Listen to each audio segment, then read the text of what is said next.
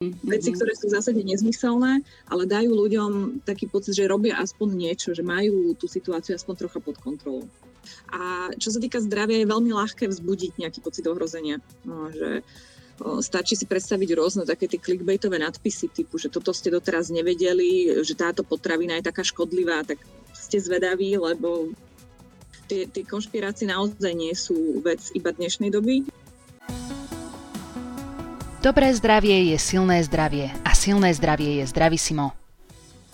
Počúvate podcast Zdravisimo, v ktorom sa pravidelne zhovárame o našom zdraví s odborníkmi. Slováci majú v porovnaní s inými národmi tendenciu viac veriť konšpiráciám a dezinformáciám. A práve dezinformácie v zdravotníctve sa tešia mimoriadnej obľúbe.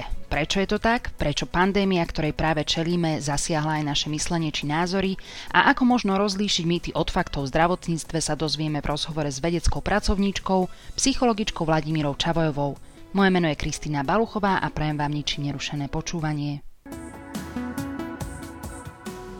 Docentka Vladimíra Čavojová pôsobí na Ústave experimentálnej psychológie Slovenskej akadémie vied a je autorkou viacerých kníh a článkov na tému dezinformácií.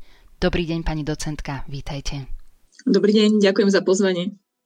Eh, ja ďakujem, že ste si našli čas aj v tejto hektickej dobe. Eh, našim poslucháčom ešte prezradím, že eh, nahrávame tento podcast na diálku, preto aj trošku tá kvalita zvuku možno niekedy utrpí, ale verím, že to vyvážeme práve informáciami, správnymi informáciami, o ktorých sa budeme zhovárať. Takže pani docentka, náš podcast sa zameriava na tému zdravie. Dnes už nik nespochybní fakt, že sa stretávame s fenoménom hoaxov, nepravdivých správ. Pre, prečo vôbec? Kedy také niečo vôbec začalo? Aká je tá, tá história, že sa o tomto vôbec musíme zhovárať?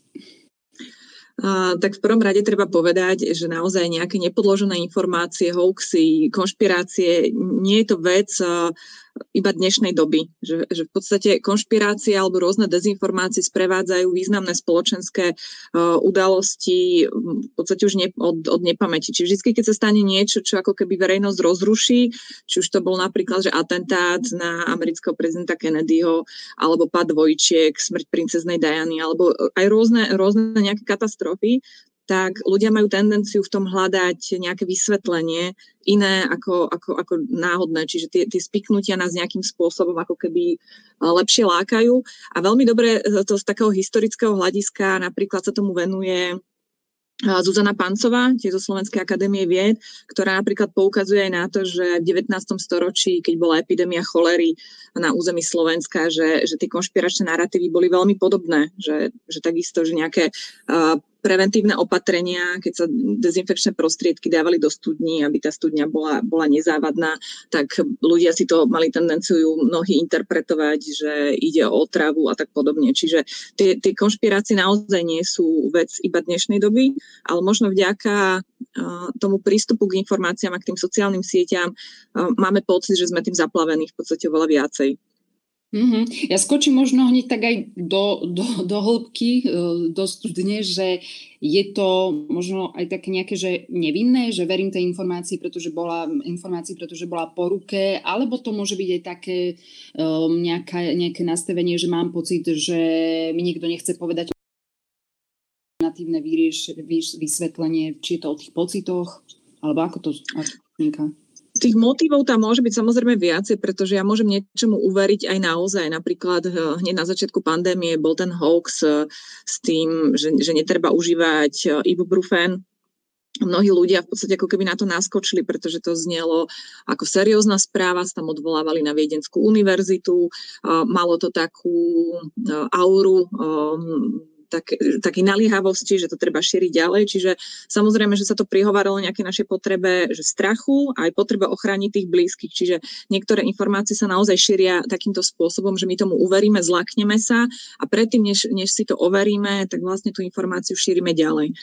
Druhý, druhý taký mechanizmus je naozaj to, že ako náhle my cítime nejakú bezmocnosť alebo nemáme pocit kontroly nad vecami, tak máme tendenciu v podstate hľadať nejaké takéto vysvetlenia a, a aj zahraničné výskumy, ale aj naše výskumy zo začiatku pandémie naozaj ukázali, že čím sa ľudia ako keby viac, viacej cítili bezmocní alebo že ne, nemajú kontrolu nad tou situáciou, vo vyššej miere podliehali rôznym nepodloženým presvedčeniam.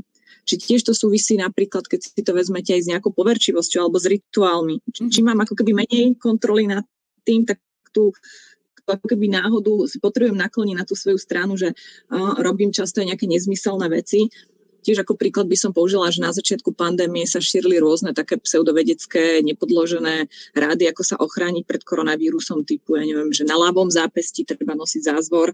Čiže mm-hmm, veci, ktoré sú v zásade nezmyselné, ale dajú ľuďom taký pocit, že robia aspoň niečo, že majú tú situáciu aspoň trocha pod kontrolou. Mm-hmm. Trošku sme už načetli tému zahraničie. Máme nejaké štatistiky, mm-hmm. aké sú rozdiely v krajinách, čo sa týka šírenia dezinformácií, alebo možno aj čo sa týka veku, pohľavia a či máme nejaké zraniteľné skupiny, u ktorých vieme, že naozaj je to nebezpečenstvo, že uveria nepravej správe vyššie.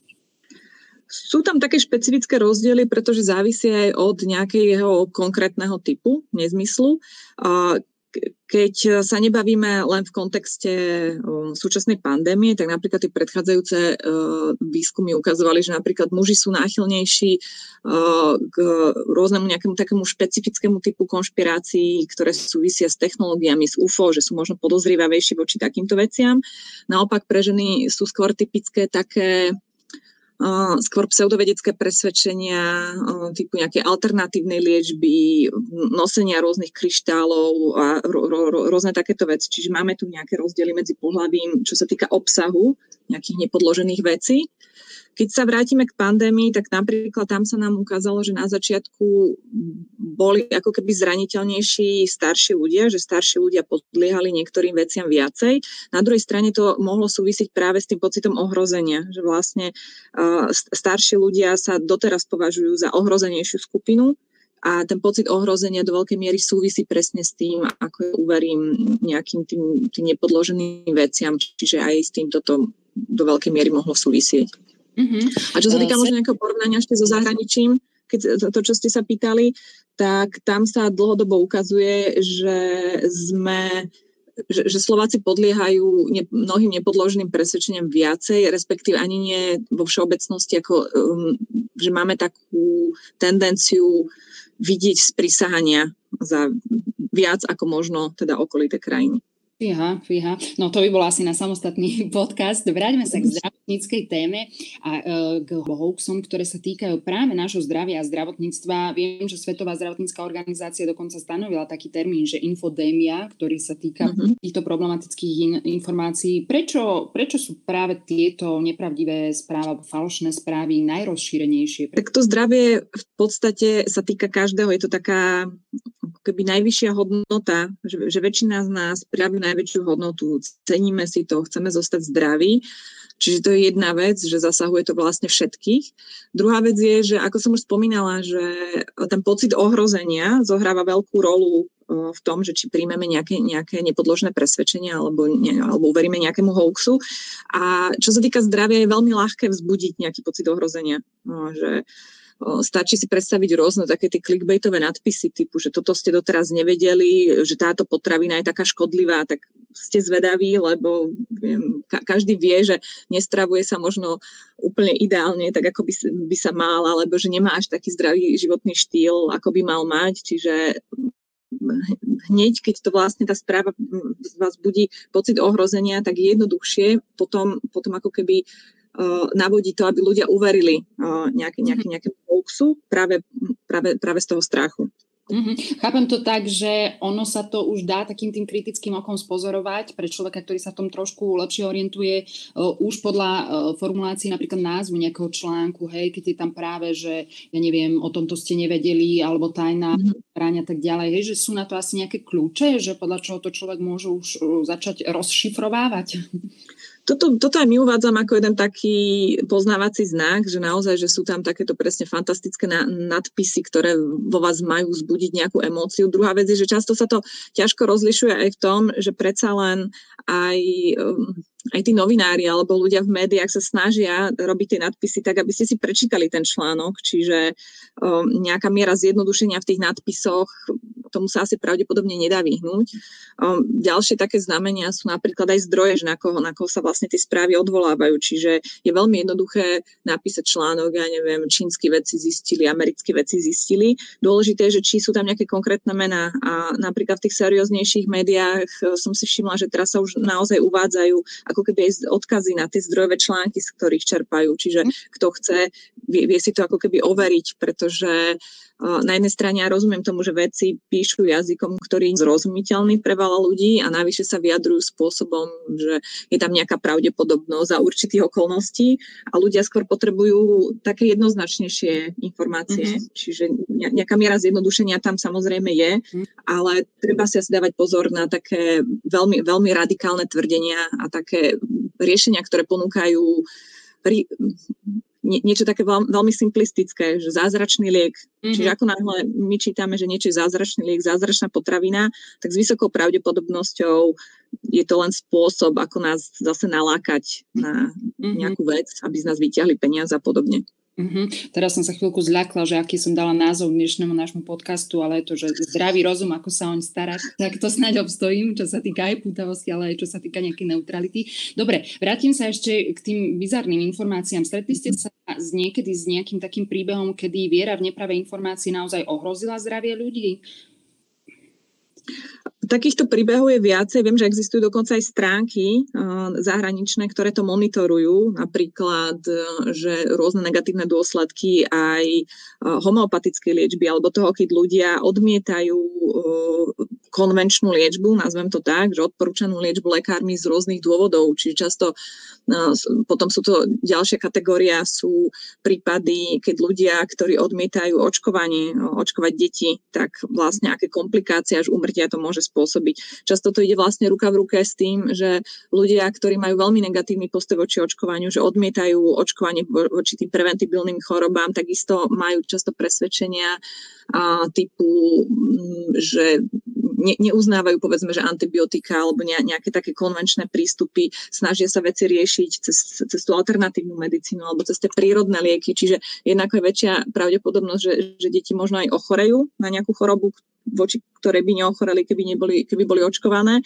ale zároveň potom aj tá liečba môže byť komplikovanejšia, keď odmietajú spolupracovať s doktormi. Čiže um, Čiže takéto prípady sú, sú zdokumentované. Uh-huh, uh-huh. Máte pocit, a teda nielen pocit, ale aj informácie, možno už nejaké poznatky alebo research o tom, že, že to pomáha, ak sa o tom hovorí? K tomuto sa neviem celkom asi vyjadri, že ako pomôže úplne, závisí od toho asi, ako, ako sa rozpráva, pretože napríklad sa ukazuje, že konkrétne v súvislosti s tým očkovaním, že nejaké strašenie príliš nepomáha, že ľudia to vnímajú ako nátlak alebo ako nejakú manipuláciu. Ako náhle cítime, že niekto sa nás snaží nejakým spôsobom manipulovať, tak tie informácie e, odmietame. Čiže uh, zase na druhej strane, keď je tá komunikácia vecná, prináša fakty a keď sa zaujímame aj o ten názor tej druhej strany, že pochopiť, že prečo ľudia niektoré veci odmietajú, pretože aj tých dôvodov, povedzme, že odmietania očkovania alebo preferencie alternatívnej medicíny, tých dôvodov majú ľudia viacej a môžu byť rôzne. Mm-hmm. Čiže závisí veľmi o tom, ako sa o tom rozprávame. Mm-hmm. Asi aj mm, rozhovor o samotných dezinformáciách, hej, že možno, že to prispievať nejak povedomiu. Dobre, vy ste autorkou kníh e, Rozum, návod na použitie, e, psychológia racionálneho myslenia a spoločne s autormi Markom Jurkovičom a Ivanom Brezinom ste napísali knihu Prečo ľudia veria nezmyslom. E, všimla som si, že ste aj publikovali články na tému, ako nás vedecké myslenie môže chrániť práve pred nejakou pseudovedou alebo konšpiráciami. Asi to nezvládneme formulovať celkom do nejakého jedného odporúčania, trošku sme to už načetli, ale existujú nejaké zlaté pravidlá, ktoré by sme vedeli aspoň nejak vytýčiť? Mm-hmm. Tak skúsim to nejako zhrnúť. Čiže v prvom rade by som poukázala na to, že je potrebná ochota sa mentálne namáhať, lebo treba na rovinu povedať, že overovať si informácie, kriticky myslieť, snažiť sa po, po, porozumieť číslám a štatistike alebo rôznym odborným informáciám je naozaj namáhavé a je jednoduchšie spoliehať sa či už na svoj ideologický svetonázor, alebo na intuíciu, alebo odvodzovať tie názory od toho, čo si myslia nejaké naše vzory, či už sú to influencery alebo, alebo ktokoľvek. Čiže naozaj je to namáhavé. A keď nemáme vlastne ochotu aspoň trošku sa namáhať, tak to je asi také základ, základné pravidlo.